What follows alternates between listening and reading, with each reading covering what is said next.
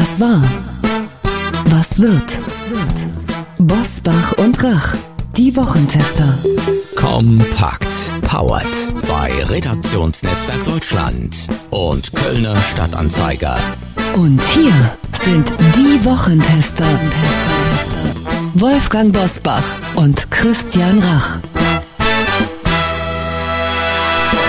Hallo und herzlich willkommen, Christian Rach hier aus Hamburg. Hallo auch von Wolfgang Bosbach aus Bergisch Gladbach. Sie hören die Wochentester kompakt, Ihr News- und Debatten-Update am späten Donnerstagabend mit dem Besten aus der neuen regulären Folge vom Freitag. Mit dieser Kompaktausgabe sind Sie in nur 30 Minuten früher und schneller informiert mit unserem Wochenrückblick und dem Wochenausblick. Was war, was wird. Heute unter anderem mit der Ampelbilanz, dem Maskenchaos im Nahverkehr und den Aussichten auf Driving Home for Christmas für Boris Becker. Heute zu Gast bei den Wochentestern Pina Atalay, die Journalistin und Moderatorin der Nachrichtensendung RTL Direkt, spricht mit den Wochentestern über ihre Tops und Flops des Jahres 2022 in der Politik und ein Jahr Ampelkoalition. Ihre Wunschmeldung für 2023 dass dieser Krieg vorbeigeht. Das wäre natürlich eine Nachricht, die ich gerne nächstes Jahr verkünden würde und in dem Sinne ausgeht, dass die Ukrainer eben sagen, so für uns ist er wirklich beendet und so, dass wir auch als Land sozusagen bestanden haben, weil dadurch sich natürlich auch andere Sachen nochmal verändern würden. Das wäre, glaube ich, so die Nachricht, die man sich für die Welt, für Europa, für die Ukraine vor allem wünscht. Christoph Heusken der Leiter der Münchner Sicherheitskonferenz und ehemalige Sicherheitsberater von Angela Merkel spricht mit den Wochentestern über die zentrale Frage und Hoffnung für 2023. Wie wird Frieden mit Putin möglich sein?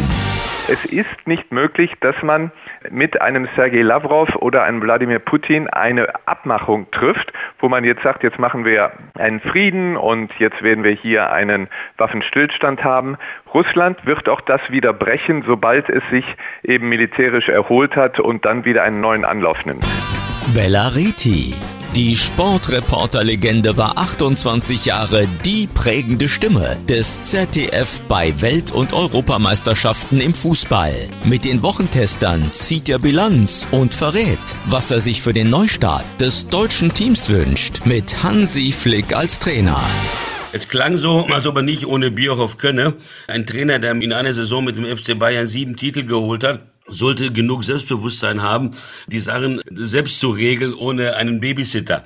Ich denke schon, dass er das unabhängig gestalten kann, ohne einen Sportdirektor im Rücken zu haben. Wir haben ein riesiges Nachwuchsproblem, glaube ich, die Hauptaufgabe eines zukünftigen Mannes und nicht die Hotelbuchungen bei Turnieren. Die vollständigen Gespräche hören Sie wie immer in unserer regulären Folge am Freitag ab 7 Uhr. Wir bedanken uns bei unserem Werbepartner Blinkist für die freundliche Unterstützung. Wolfgang, wir haben immer wieder interessante Autoren bei uns zu Gast, wie erst kürzlich zum Beispiel Motiv Latif oder Hendrik Strick.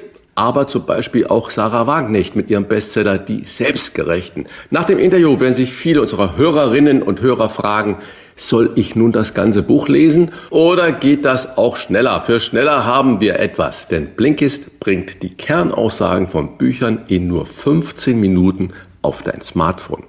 Ein ganzes Buch mit mehr als 200 oder 300 Seiten in nur 15 Minuten. Wie funktioniert das? Blinkist ist eine App, die dir die Kernaussagen von mehr als 5500 Sachbüchern und Podcasts in jeweils nur 15 Minuten zusammenfasst. Zum Hören und Lesen als Blink oder Shortcast. Wir finden, diese Viertelstunde kann man immer erübrigen, besonders auch, wenn man so viel unterwegs ist. Genauso ist es, Sachbücher und Podcasts über die Blinkist-App zu hören oder zu lesen. Das spart viel Zeit. Und mit dem neuen Feature Blinkist Connect können Premium-Nutzer ihren Zugang ab sofort mit einer Person ihrer Wahl teilen, mit nur einem Klick und mit persönlichen Gedanken oder Kommentaren, um gemeinsam Neues zu entdecken. Wer nun sagt, das hört sich interessant an, das will ich ausprobieren, für den haben wir ein exklusives Angebot, denn Wochentester, Hörerinnen und Hörer erhalten 25% Rabatt auf das Jahresabo Blinkist Premium. Inklusive Blinkist Connect sind das zwei Premium-Accounts zum Preis von einem und Sie können vorher natürlich alles sieben Tage lang kostenlos testen. Den exklusiven Wochentester-Rabatt von 25% erhalten Sie im Internet auf blinkist.de slash Wochentester. Blinkist wird geschrieben B-L-I-N-K-I-S-T. Hier nochmal die Adresse für unser Wochentester-Angebot blinkist.de slash Wochentester. Wie war die Woche? Wolfgang Bosbach und Christian Rach sind die Wochentester. Wochentester.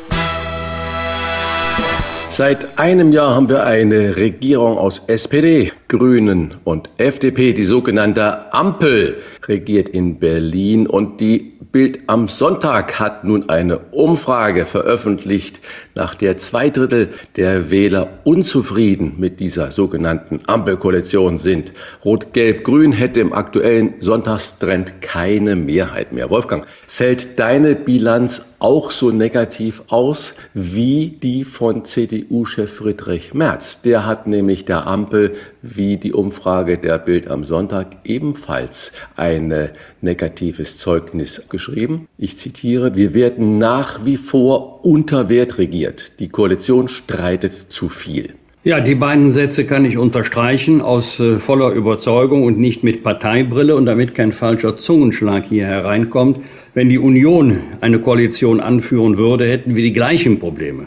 Wir würden vielleicht die eine oder andere Frage anders beantworten oder Entscheidungen anders treffen, aber diese epochalen Krisen, die wir haben, das hängt im Wesentlichen aber nicht nur mit dem Krieg Russlands gegen die Ukraine zusammen. Diese krisenhaften Entwicklungen hätten wir auch in einer anderen Konstellation. Aber es fällt in der Tat auf, dass die Koalition viel streitet, vor allen Dingen öffentlich. Das wundert mich, denn dass es zwischen Parteien, die ja nicht nur in einer Koalition verbunden sind, sondern auch politische Konkurrenten sind und bleiben, vor allen Dingen in Wahlkampfzeiten und irgendwo wird ja immer in Deutschland gewählt. Da liegt es in der Natur der Sache, dass man sich auch gegeneinander profiliert. Aber dass das so öffentlich ausgetragen wird, vor ein paar Tagen ja noch beim Thema Staatsbürgerschaftsrecht, abweichende Position der FDP. Das wundert mich schon und es sind natürlich nach wie vor viele Fragen offen. Da will ich nur ein Themengebiet nehmen. Das, das kommt immer wieder. Das ist das Thema Energiepolitik, Energieversorgung, Kosten.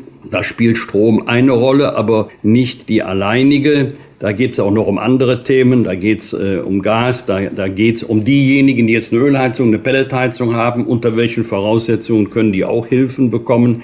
Also da müsste die Regierung in der Tat mehr liefern, mehr leisten. Christian, deine Einschätzung, wie hoch ist der Anteil von Bundeskanzler Olaf Scholz an der schlechten Ampelbilanz? Ist er zu blass? Erstens, deine Analyse stimme ich in den meisten Punkten zu.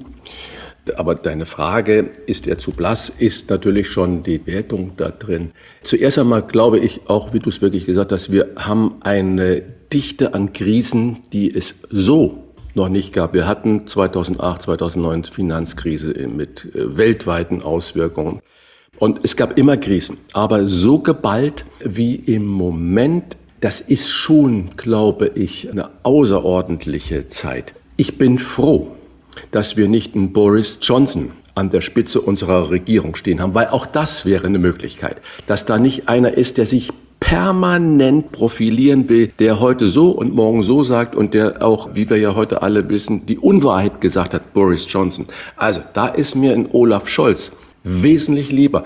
Äh, du hast recht, vermutlich könnte Olaf Scholz ab und zu mal etwas vorbrechen und nicht nur dann mit dem Kanzlermachtwort, wie er das in der Frage der Laufzeitsverlängerung der Atomkraftwerke getan hat. Das ist, glaube ich, nicht das, was wir dann äh, allgemein wollen, aber ab und zu ein bisschen deutlicher und ein bisschen klarer nach vorne geführt, würde ihm und uns im Land äh, gut tun. Aber ich sehe die Bilanz der Ampel nicht so schlecht, wie sie gerade im Moment wieder in allen Nachrichtensendungen beschrieben wird, sondern ich bin froh, dass besonnen regiert wird. Ich habe ein bisschen Angst davor, dass dieses Rufen nach dem Staat und nach Staatshilfen, das in diesem letzten, jetzt zu Ende gehenden Jahr von allen Ebenen der Bevölkerung, der Journalisten und von allen Berufsgruppen immer lauter wurde. Und zwar jetzt das zweite Mal nach der Corona-Krise. Die, die jetzige Krise, die wir haben, die ist ja noch viel existenzbedrohender, dass dieses Rufen nach dem Staat sich verselbstständigt und dass wir als Gesellschaft darauf hin steuern, dass wir alles an den Staat delegieren und wir Deutschen neigen dazu und vergessen, dass unser Wohlstand, unser heutiges Sein eigentlich auf der Initiative von tollen Menschen, von tollen Unternehmern, Unternehmerinnen und von den ganz vielen arbeitenden Bevölkerungsschichten geschaffen wurde und dass wir das nicht geschaffen haben, weil der Staat immer alles gerichtet hat. Also das ist die, meines Erachtens dieses Negative, was äh, da im Moment äh, sehr so aus dem Heilministerium kommt, dass alles Mögliche immer glatt gebügelt wird vom Staat für die Bevölkerung und ein bisschen mehr Ecken und Kanten und Anstrengungen, die wir alle da unserem Gemeinwohl schulden sollten, das äh, sollte doch möglich bleiben müssen. Zu einem echten Maskenchaos führt mal wieder der Föderalismus in Deutschland. Warum brechen Bayern und Sachsen-Anhalt als erste Bundesländer vor, schaffen die Maskenpflicht im Nahverkehr ab. In den anderen 14 Bundesländern gilt die Pflicht weiter. Wolfgang, in Fernzügen gilt die Pflicht der Maske tragen ebenfalls, weil der Bund dafür zuständig ist. Aber in Bussen und S-Bahnen und Regionalzügen wird es verwirrend. Man fährt von der einen Stadt oder Dorf zum anderen. Warum können sich die Länder bei einer so wichtigen Frage, wir haben gerade über das Image der Ampelkoalition gesprochen. Vielleicht verwechseln viele Befragte dann, die in diesen Umfragen das alles so negativ machen, auch diese Fragen nach der Regierung mit dieser Frage nach dem Föderalismus. Ich glaube, dass dieser Verdruss, den wir haben, auch genau über solche Maßnahmen, wie jetzt Bayern und Sachsen-Anhalt gemacht haben, dass sie vorbrechen, dass das zum Politikverdruss führt. Ist denn diese Abschaffung der Maske. Warum können sich die Länder da nicht in diesen wichtigen Fragen einigen, Wolfgang? Im Grunde ist es beim Thema Maskenpflicht, also Corona-Bekämpfungsstrategien, so wie bei anderen Fragen zum Thema Föderalismus auch. Warum kann man sich nicht einigen?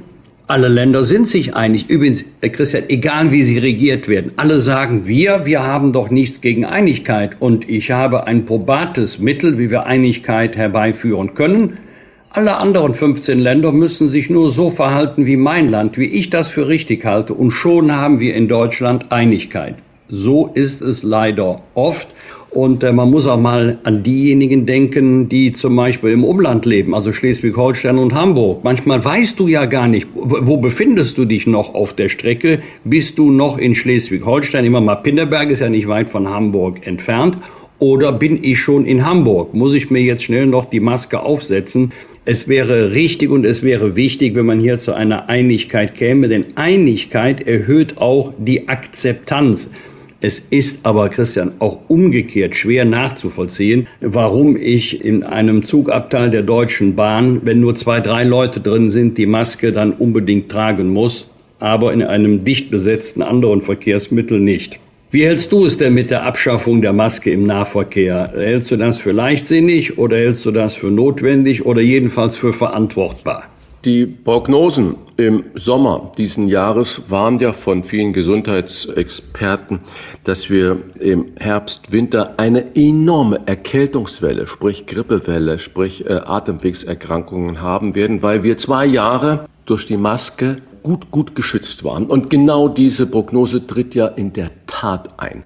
Das heißt, ich würde vielmehr den Fokus auf diese Freiwilligkeit setzen, dass man nicht immer versucht, alles Mögliche auszuspielen und das nur noch auf Corona projiziert, sondern dass man eigentlich die Menschen aufklärt und sagt, Freunde, bei dicht gedrängten Situationen, in Zügen, in, vor allen Dingen im öffentlichen Nahverkehr zu den Stoßzeiten, da steht man ja Rücken an Rücken mit äh, weiteren Passagieren Und man kann sich vor lauter Hüsteln und Schnauben äh, eigentlich gar nicht mehr schützen, außer mit der Maske. Dass das nicht staatlich verordnet ist, bin ich völlig überzeugt davon, dass das richtig ist.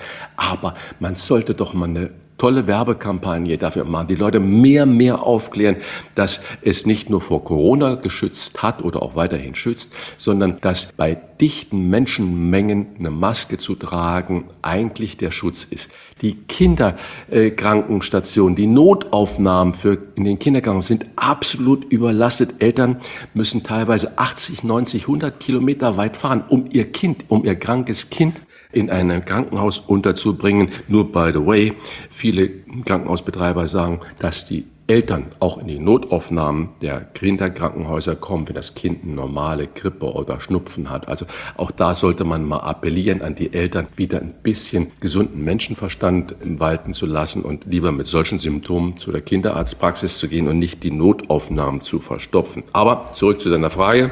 Maske im Nahverkehr. Ich werde sie, auch wenn sie abgeschafft ist, in den äh, Rush-Hour-Zeiten mit Sicherheit auflassen. Wenn ich aber alleine in einem S-Bahn-Abteil und ich fahre in Hamburg fast nur S-Bahn, wenn ich in die Stadt möchte und es sind kaum Leute da, dann werde ich sie abziehen. Aber äh, wenn ich abends um fünf oder um sieben fahre oder morgens um acht oder um neun fahre, dann lasse ich persönlich die Maske auf. Wolfgang, ein anderes Thema.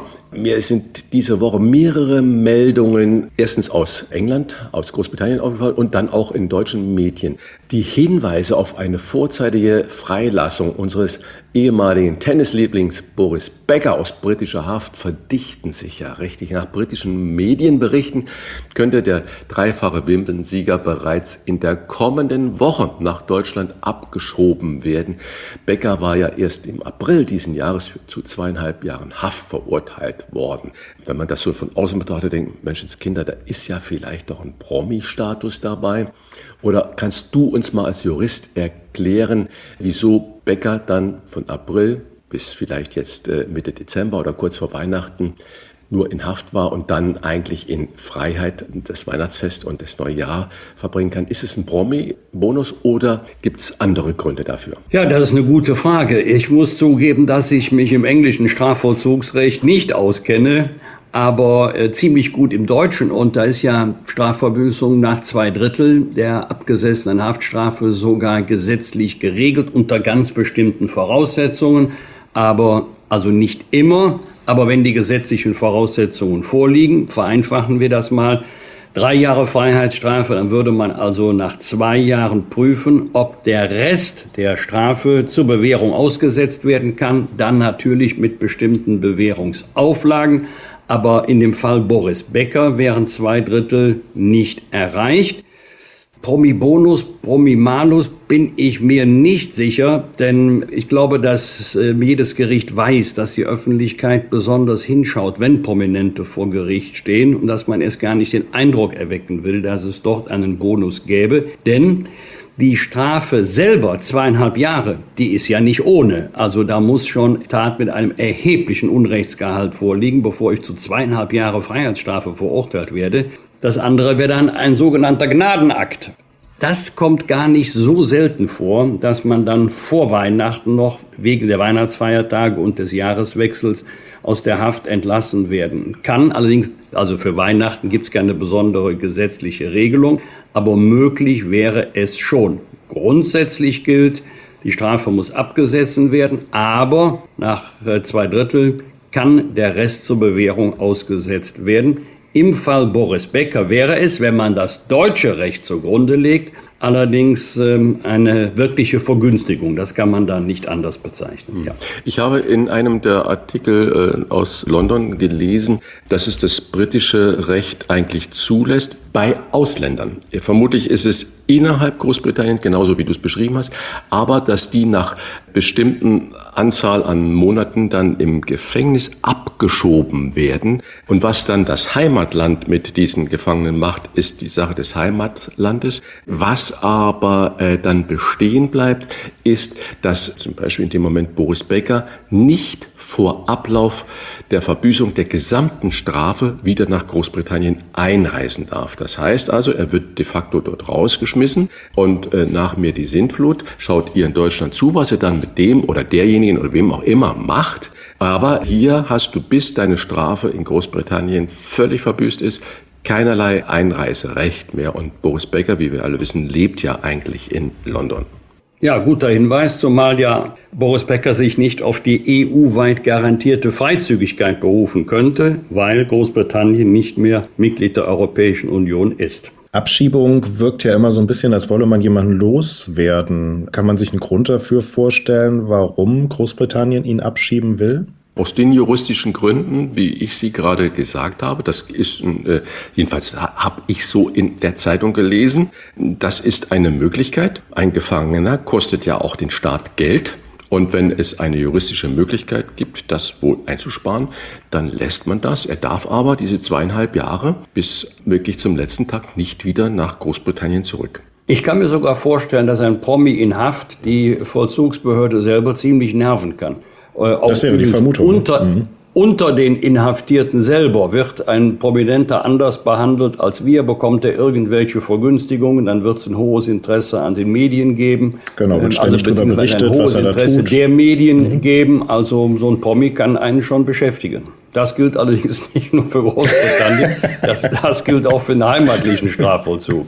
Bin mir nicht sicher, ob die sich freuen, wenn ein Promi kommt. Genau, wir sind mal gespannt, wie es kommende Woche ausgeht. Wir halten fest, ein Promi kann einen beschäftigen und eventuell sitzt Boris Becker mit oder ohne Tennisschläger unterm Weihnachtsbaum in Deutschland. Fragen und Anregungen für Bosbach und Rach?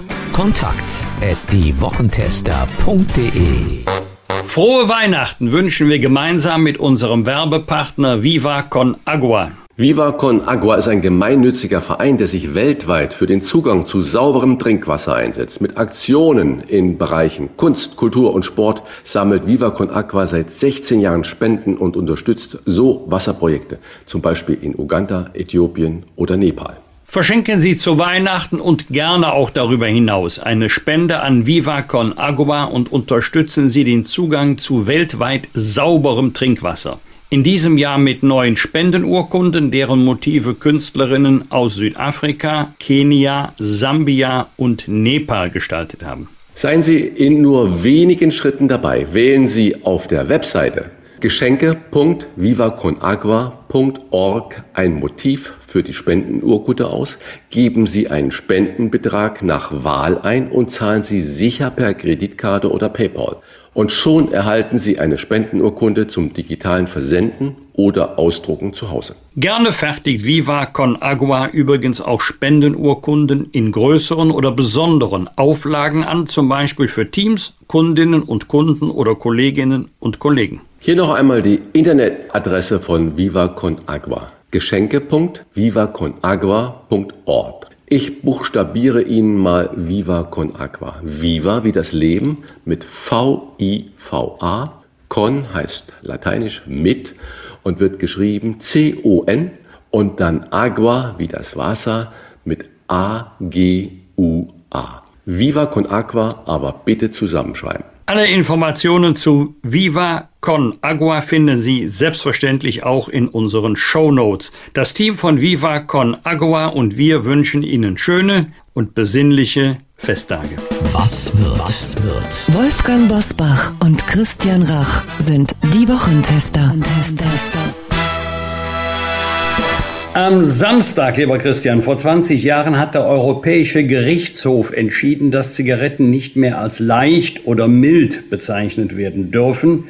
Siehst du ähnlichen Bedarf wegen Irreführung auch bei Lebensmitteln? Ja, das ist ja seit mindestens genauso lange wie diese Gerichtsentscheid, die du gerade zitiert hast, Diskussionsthema bei der Kennzeichnung von Lebensmitteln. Ich glaube, wir müssen da noch transparenter werden. Wenn ich sehe, was Zucker und Fette, gerade gehärtete Fette, sogenannte Transfette da angeht, das müsste gekennzeichnet werden, weil wir wissen in der Ernährungsmedizin, dass genau weiße Mehle, diese gehärteten, diese Transfette und zu viel Zucker die größten Gesundheitsrisiken mit sich bringen. Und es gibt noch viele, viele andere Themen. Ja, wir haben da noch Handlungsbedarf und da ist natürlich unglaublich viel Lobbyarbeit zugange. Und da würde ich mir doch eine stärkere Klarheit wünschen, was die Kennzeichnung da angeht und vor allen Dingen, dass man auch mit irgendwelche Abnehmen oder Gesundheitsversprechen äh, nichts mehr bewerben darf und vor allen Dingen diese ganzen Kinderfallen. Das sollte viel, viel stärker geregelt werden. Da bin ich äh, wirklich bei diesem Urteil, was die Zigaretten da angeht. Ganz anderes Thema, Wolfgang. Am Montag moderiert dieser wunderbare Thomas Hermanns nach 30 Jahren den Quatsch Comedy Club zum letzten Mal. Die Abschiedsshow Bye Bye Thomas wird im Theater am Potsdamer Platz in Berlin aufgezeichnet am 29. Dezember und auf Pro 7 ausgestrahlt. Und Bye Bye Thomas, da meinen Sie nicht Thomas Gottschalk, sondern Thomas Hermanns. Wolfgang, bist du ein Comedy- oder Kabarettfreund? Und schaust du dir sowas denn im Fernsehen an? Und wenn ja, hast du da einen Tipp für uns? Also generell bin ich ein sehr sparsamer Fernsehzuschauer. Also äh, das Fernsehen hätte an mir als Konsument nicht viel Freude, aber gutes Kabarett, das sehe ich sehr, sehr gerne. Ich lasse mich allerdings nicht gerne belehren, also erklären schon, aber äh, wenn ich von Anfang an schon weiß, wie es weitergeht, dann macht mir das keine Freude. Also dann lieber ein ganz überraschender Gag oder eine überraschende Pointe. Ich bin ja groß geworden, wie viele andere auch, mit legendären Kabarettgestalten wie Dieter Hildebrand, Hans-Dieter Hösch, Lore Lorenz. Und heute sehe ich ganz gerne Dieter Nuhr oder den wunderbaren Florian Schröder. Also wenn der dran ist, ganz gleich, ob im Radio oder am Fernsehen, dann schalte ich ganz bestimmt nicht ab oder um. Am Montag wird der Prozess gegen Ex-Wirecard-Chef Markus Braun fortgesetzt. Im größten Betrugsfall der deutschen Nachkriegsgeschichte sind Braun und zwei weitere frühere Wirecard-Manager wegen des Verdachts des gewerbsmäßigen Bandenbetrugs angeklagt. Laut Anklage sollen sie seit 2015 die Wirecard-Bilanzen gefälscht und kreditgebende Banken um sage und schreibe 3,1 Milliarden Euro geschädigt haben. So, und jetzt kommt es, warum ich da so geschluckt habe. 100 Verhandlungstage sind bis ins Jahr 2024 hinein anberaumt. Ich erinnere daran, letzte Woche hatte ich äh, noch gesagt, wie wohltuend das schnelle Urteil in diesem Mordprozess gegen den Polizistenmörder von Kusel, der die zwei jungen Polizisten bei einer Autokontrolle erschossen hat, wie relativ schnell nach zehn Monaten da das Urteil ergangen war. Wolfgang, 100 Verhandlungstage über zwei Jahre, das klingt unendlich lang. Ist das bei einem solchen Ausmaß des Schadens normal? Ist das die deutsche Gründlichkeit? Oder was steckt über zwei Jahre Prozess da hinten dran? Also normal kann man so oder so betrachten, wenn kein Geständnis vorliegt oder keine geständnisgleiche Einlassung des Angeklagten oder der Angeklagten, ja, dann ist das normal oder dann ist das jedenfalls nicht untypisch, denn es ist ein sehr komplizierter, auch sehr komplexer Sachverhalt, der aufgeklärt werden muss. Und äh, wenn die Angeklagten, was ja ihr Recht ist, mauern, wenn sie keine Aussagen machen oder die Vorwürfe bestreiten, dann muss auch noch der allerletzte Vorwurf aufgeklärt werden. Das heißt, es werden sehr viele Zeuginnen und Zeugen vernommen. In Fällen dieser Art treten auch oft Sachverständige auf, die zum Beispiel zum Thema Bilanzfälschung Auskunft erteilen können. Und äh, dann muss man sehr, sehr gründlich arbeiten, um schon die Schuldfrage beantworten zu können, denn es dürfen keine Zweifel übrig bleiben. Wenn begründete Zweifel vorliegen, ist ja die zwingende Folge der Freispruch. Man kann nicht sagen, eigentlich sechs Jahre Freiheitsstrafe, aber wir haben da doch unsere Zweifel, dann machen wir nur drei. Das geht nicht. Deswegen ähm, muss ein solcher Sachverhalt gründlichst aufgeklärt werden. Da dürfen ja auch keine prozessualen Fehler gemacht werden. Das wäre ja sofort das Einfallstor für eine mögliche Revision bei Verurteilung oder bei Freispruch durch die Staatsanwaltschaft. Also angesichts des enormen Schadens, aber auch angesichts des öffentlichen Interesses, wie beim NSU-Prozess auch, ganz anderer Strafvorwurf, aber ebenfalls ein sehr komplexer Sachverhalt, müssen sich die Gerichte sehr viel Zeit nehmen. Ansonsten bekommen sie sofort den Vorwurf der Oberflächlichkeit. Der Markus Braun ist ja jetzt in Untersuchungshaft und das ist ja schon relativ lange, zwei Jahre. Bleibt der zwei Jahre in Untersuchungshaft? Und wenn ja, ich meine, es wird ja kein lebenslänglich für so, wenn er denn überhaupt verurteilt wird, da geben, vielleicht gibt es acht Jahre oder ich bin kein Jurist, das bist du. Wie wird denn diese Untersuchungshaft dann hinterher angerechnet oder im Laien ausgedrückt verrechnet? Bei einer Verurteilung zu einer langjährigen Freiheitsstrafe ist das der Fall. Und wenn jemand in Haft ist, ist ja eine Voraussetzung der dringende Tatverdacht. Nun gibt es Fälle, wo sich im Laufe der Verhandlung herausstellt, dass der Tatverdacht doch nicht so dringend ist. Dann ist es durchaus möglich, dass zwar die strafrechtliche Hauptverhandlung, dass die fortgesetzt wird, aber dass der Angeklagte aus der Untersuchungshaft entlassen wird. Diese Fälle gibt es, aber das hängt natürlich vom Verlauf der Aufklärung bei der Beweisaufnahme in einem solchen Strafprozess ab. Das können wir jetzt nicht vorwegnehmen, aber äh, Untersuchungshaft ist keine Strafhaft, aber trotzdem Haft und deswegen kommt die U-Haft nicht on top, sondern sie wird berücksichtigt beim Strafmaß. Du hast recht, lebenslang ist hier nicht zu erwarten, aber jedenfalls eine, wenn der Tatvorwurf sich erhärtet, jedenfalls doch eine langjährige Haftstrafe, die angesichts des enormen Schadens deutlich über zwei Jahre hinausgehen kann. Christian, es beginnt die Zeit der großen Jahresrückblicke im Fernsehen. Am Sonntag schauen Thomas Gottschalk und Karl Theodor zu Guttenberg bei RTL auf das Jahr zurück. Und am Donnerstag Markus Lanz. Beide Shows beginnen 20.15 Uhr, also in der Primetime. Christian, wir fragen unsere Gäste in unseren beiden Jahresrückblickfolgen nach ihren persönlichen Tops und Flops. Was sind deine für 2022? Ist nicht so einfach. Ich könnte jetzt die Big Points äh, nennen, aber das ist mir zu simpel. Ich sage mal zwei, drei Kleinigkeiten, die aber doch Großigkeiten waren. Natürlich der äh, Ukraine-Krieg ab 24. Februar, der überschattet alles und der toppt alles. Das ist ganz schrecklich. Aber der Flop des Jahres dann im Bezug dessen war, war der Kommentar von Ex-Präsident Donald Trump. Ich zitiere, Trump findet Putins Vorgehen genial und ausgebufft. Das lasse ich einfach so stehen und hoffe, dass viele, viele Menschen sich daran erinnern, was das für ein Tipp ist, wenn man das Vorgehen von Putin in dem Ukraine-Krieg als genial und ausgebufft äh, besehen. Also das ist einer der Flops des Jahres für mich. Einer der Tops des Jahres hat auch mit dem Krieg zu tun, ist die Journalistin Marina Ovsjanikov. Sie lief der Name wird vielen nichts mehr sagen. Sie lief in der Hauptnachrichtensendung des russischen Fernsehens mit dem Plakat durchs Bild No War. Das war eine Aktion, das war mutig, wo ich sage, wenn die letzte Generation solche Sachen macht, hätten sie viel mehr positive Aufmerksamkeit, als sich nur auf die Straße festzukleben. Also da muss ich nach wie vor den Hut vorziehen über diese mutige Frau, äh, grandios, eines der Tops des Jahres.